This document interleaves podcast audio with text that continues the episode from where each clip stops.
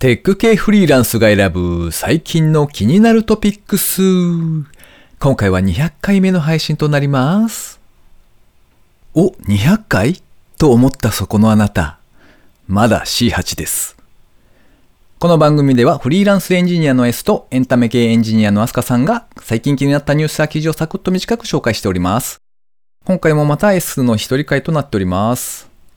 IT 関連をメインにですね、ガジェットだったり新サービスの紹介だったり、それぞれが気になったものを好き勝手にチョイスしております。今回も記事を3つ紹介していきたいと思います。ご意見ご感想などありましたら、ハッシュタグ、カタカナでテクフリをつけてツイートいただけたらありがたいです。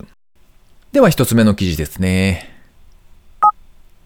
オーディアスが音楽革命をブロックチェーンで巻き起こす。ジャバザ・ハットリさんのブログ記事ですね。ブロックチェーンを応用した音楽配信サービスとして、オーディアスのお話がブログの記事として書かれておりました。音楽業界においてアーティストに支払われる割合というのはですね、わずか12%だそうです。本を書いた書籍の著者の人がですね、一般的に印税として受け取るのが、まあ8%から10何みたいなことは言われるので、割と似ているのかもしれないですね。これが Audius の方ではですね、すべての収益の90%を必ずアーティストに還元するというふうに謳っているそうです。音楽をアップロードしたアーティストには、 dollar audio という Audius 内の独自通貨が支払われます。例えば各ジャンルのチャート1位のアーティストには200 dollar audio、約4万円ぐらいの価値が今あるそうですけれども、そういったお金が入金されたりとか、ユーザーが1回聞くごとに0.01ダラーオーディオ、約2円ぐらいになるそうですが、そういったある決まったルールによって支払われていくそうですね。リスナーが普通に聞く分には全て無料でして、Spotify だとか YouTube のような広告が流れるわけではなくてですね、広告費の一部をアーティストに還元される仕組みはないそうです。独自通貨をコミュニティ内で流通させることで様々な問題を解決していくそうで、Audius はですね、2021年の7月に TikTok とのパートナーシップを結んでおりまして、これを市場が高評価して一時期 dollar audio の価格が高騰したという経緯もあったそうです。この dollar audio はコミュニティ内の通貨であるのと同時に投票権でもありまして、 Audius の運営において重要事項を決める際の投票権の代わりにもなります。アーティストがアップロードした楽曲データはすべて IPFS という分散型のファイルシステムに入りますので、 Audius のサーバーが飛んだりとかですね、シャットダウンされたような場合でも楽曲データはどこかのノードで生き残るという仕組みだそうです。最近よく DAO、DAO ですね、というキーワードを聞く気がするんですけれども、こちらは開発者が連想する Data Access Object ではなくてですね、 Decentralized Autonomous Organization ですかね。自立分散型の組織というふうに訳されるそうですけれども、この仕組みによって運営がされていくため、様々な事柄の決定に関してはですね、創業者の独断では決まっていかないということだそうですね。これは、投機的にダラーオーディオが購入されていき、それがアーティストに分配されるというような仕組みなんですかね。なんかちょっと違う気もするんですが、まあまともあれですね。なんだかワクワクする記事でした。記事を書かれたジャバザ・ハットリさんはですね、他にもですね、ブログの記事の方で、イーロン・マスクが特許をオープンソース化した理由がぶっ飛んでて素敵だったとか、そういうタイトルの記事もあったりして、かなり読ませるものを書いていらっしゃるので、興味を持たれた方はですね、サイトの方、ブログの方を読んでみていただけたらと思います。では二つ目の記事ですね。金融のプロが Excel を e スポーツ化。財務モデリング構築の速さを競う FMWC が開催。ギガジーンのサイトで掲載されていた記事ですね。表計算ソフトの Microsoft Excel を使いまして、企業評価ですとか M&A といった様々なケースを解決する財務モデリングの構築スキルを競うファイナンシャルモデリングワールドカップ FMWC 日本語にすると財務モデリングワールドカップになるそうですけれども、こちらが開催されたそうです。FMWC は財務モデリングを利用して解決する様々な金融に関する問題が数十問題出題されまして、それに対する回答の速さや正確性が評価されるコンテスト。財務モデリングの構築はすべて Excel で行われまして、世界中の金融関係者など総勢128名が総額2万ドル、約220万円ぐらいですかね、の賞金を求めて腕を競ったということだそうです。おお、エクセルが e スポーツにもなるのか。面白いなと思ってピックアップしてみました。では最後、3つ目の記事ですね。スイッチサイエンス年間売上ランキングベスト100に見る2021年電子部品ヒット商品のトレンド。ファブクロスのサイトで掲載されていた記事ですね。2021年電子部品業界はどう推移していったのか。動向を知るスイッチサイエンスの担当者の方に、同社の売上ランキングベスト100を見ながら語ってもらったという記事です。世界的な半導体不足がほぼ全ての商品に影響しておりまして、春から夏にかけて価格改定が相次いだということだそうですね。ざっと特徴のあるものをピックアップしながら担当の方が会話をされている形で記事が書かれておりました。いくつかちょっと気になったところを紹介してみますと、1位が M5 スタックベーシック。こちらに関連しまして、12位には M5 ペーパーという電子ペーパーが搭載されている商品も入ってきていたそうです。従来の電子ペーパー系の商品は別途マイコンボードを用意していろいろな部品と組み合わせる必要があったんですけれども、こちらの M5 ペーパーは CPU、無線モジュール、バッテリー、筐体などが一体化しておりまして非常に扱いが良いんだそうです。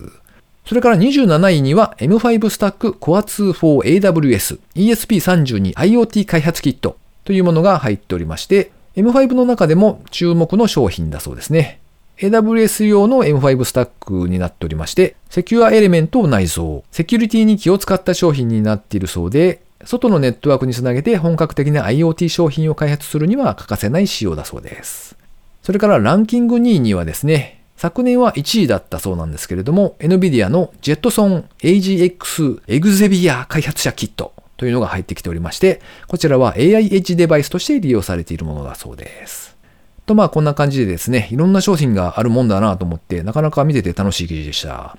IoT の分野は、なかなか手が出せておりませんけれども、見ているだけでもなんか面白いですね。ということで今回紹介する記事は以上となります。続きまして番組にいただいたコメント紹介のコーナーですね。まずは水流さん、いつもありがとうございます。198から199回拝聴完了。次回200回ですね。そこまで続けられるのすごツイッターのライブ配信ショッピング、確かに漫画とかなら見せ方次第でポチッとしてしまうかも。電話の抵抗感はすごく大きい。Go を使う人、ゴーファー？それはマスコット。仕事で使えるのはいいなぁとコメントをいただきました。ありがとうございます。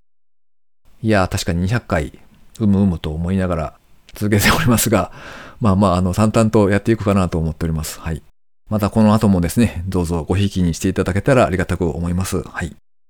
それからジェイク・リッチーさんですね。いつもありがとうございます。テクフリ199回拝聴完了。そういえば198回で言っていたペチパーとかのやつですが、自分は Java 屋さんって言ってますね。シェアラウンジは知らなかったです。行ってみたい。ニコ玉川は二子玉川って読みます。笑い。編集大変だと思いますが、ファイトです。そしてクエスト2で遊びたい。とコメントいただきました。ありがとうございます。確かに自分も Java をやっていた時には Java 屋さんっていう呼び方はちょいちょい聞きましたね。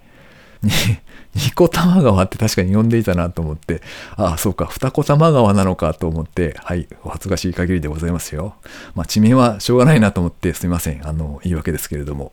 ニコ玉ってよく言いませんでしたっけ？なんか、そういうふうに言われている場面があったような記憶があってですね、ついニコ玉川というふうに読んでしまってるんですけれども、編集作業は割と慣れてきたなとは思うんですけれども、まあまあそれでもそこそこ時間はかかるので、えー、宿題を先送りしないようにですね、えー、前倒して頑張っていきたいなと思っております。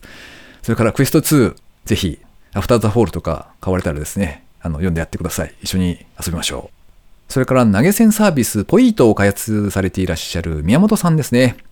オキュラス眠りすぎているので、アフターザフォールやりたいというふうにコメントいただいております。ありがとうございます。えー、ツイッターでやり取りをしていたら、宮本さんどうも、オキュラスの1を、初代の方を持っていらっしゃるそうで、えー、残念ながら現時点だとアフターザフォールはオキュラスの初代には対応していないそうなんですね。2022年には対応されるというふうにアナウンスはされているみたいなんですけれども、現時点だとオキュラス2じゃないと遊べないということで、残念というところですね。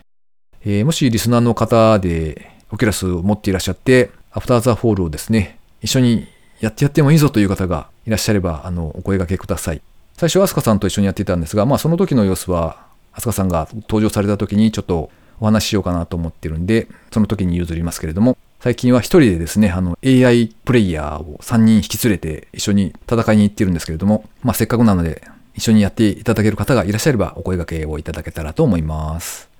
それから、サトシ村田さんからもコメントいただいております。いつもありがとうございます。テクフリ194回を拝聴。かっこだいぶ前の回ですみません。レンティオでゴリゴキャストで紹介されていたロボット掃除機、エコバックス D ボットを借りました。実家で動かしたのですが、うちの場合はルンバより引っかかって止まってしまうことが断然少なく、そのまま購入しました。とコメントをいただきました。ありがとうございます。おロボット掃除機をレンタルしつつ、そのまま購入をされたということですね。おすごい。なかなかこう、いいぞいいぞというお話は聞くんですが、なぜかどうもいまいち試してみようかなという気にならないのはなぜでしょうね。なんかロボット掃除機を使うということはイコール床が綺麗になっているというか、あの、物が置かれていないルンバボーな状態なんだろうなと思って、なんかそれだけでちょっと尊敬してしまいますね。なかなか本体のお値段もいい値段がするので、手を出そうという気にはなかなかならないんですが、ちょっと羨ましいですね、やっぱり。いいな、いいなということで番組にいただいたコメント紹介のコーナーでした。リスナーの皆様いつもありがとうございます。えー、最後に近況報告ですね。えー、最近ですね、ちょっと胃の調子が悪くなったんですよ。なんか、ずーんと重い感じがしておりまして、えー、これは原因は多分ですね、コンビニでつい買ってしまったアイスですね。ついつい食べたくなるんで、いやー、それが多分なんか、とどめになったみたいな感じかなと思っております。そのとどめの前の時点で、おそらくは、こう、冷たいビールが内臓を冷やしていたんだろうなというのは、なんとなくこう予想していますね。だんだんと寒くなってきておりますので、えー、体にもですね、影響があったのではないかと思っております。でね、ふと思ったんですよ。温かい状態で飲めるお酒って何があるんだろうってね。そして調べてみたらですね、あったんですよ。なんと、ホットビール。ホットワインとかはあのよく聞くじゃないですか。で、ホットビールなんていうものがあるのかと思って、えー、読んでいたらですね、なかなか良さそうだったので、ちょっと実際に準備をしてみました。なんでもですね、あの、日本で普通に売っているビールって、一番多いのは、あの、ラガー系のビールだそうですね。で、そちらはちょっと向いてないそうなんですよ。なので、黒ビールか、もしくはエール系のビールだと良いということだったんですよ。であとはですね、あの、シナモンを入れたりとか、あと柑橘系のフルーツをちょっと入れてみたりとかですね、そんなトッピングなんていう手もあるそうで、えー、よしと思いましてですね、あの、サントリーから東京クラフトっていう青いビールが出てるんですよね。ペールエールのビールだそうなんですけれども、そちらを購入して、それからシナモンパウダーもですね、あの、買ってきまして、そして、あの、温めるんですけれども、まあ、電子レンジで OK と。で、電子レンジでちょっと、そんなに熱くしちゃうとよろしくないみたいなので、あの、おそらくぬる感ぐらいのイメージなんですかね。まあ、1分ぐらい電子レンジでチンしまして、まあまあ暖かくなったところにですね、シナモンをちょっとかけてみたりなんかして、よしと思って飲んでみましたよ。いやー、いやー、辛かった。これはですね、あの、あんまり個人的な好みもあるとは思うんですが、あの、自分としてはそんなにおすすめはできないかなっていう感じですね。あの、もう一回飲もうとはちょっと思えないかなっていう感じでした。いやー、残念。まあ、ビールによってもちょっと変わってくるのかな。ちょっともう一回黒ビールで一回試してみようかなとは思ってるんですけれども、まあまあそんな感じですね。胃に優しくはないのか。アルコールが入ってるからな。あの、まあ、ともあれですね、温かい飲み物を、えー、取ろうと心がけている、ここ最近でございます。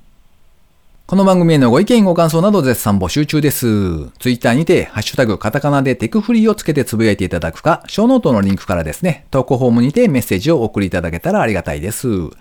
スマホ用にポッドキャスト専用の無料アプリがありますので、そちらで登録とか購読とかをしておいていただけますと、毎回自動的に配信されるようになって便利です。Spotify、Amazon Music でお聴きの方はぜひフォローボタンをポチッとしておいてやってください。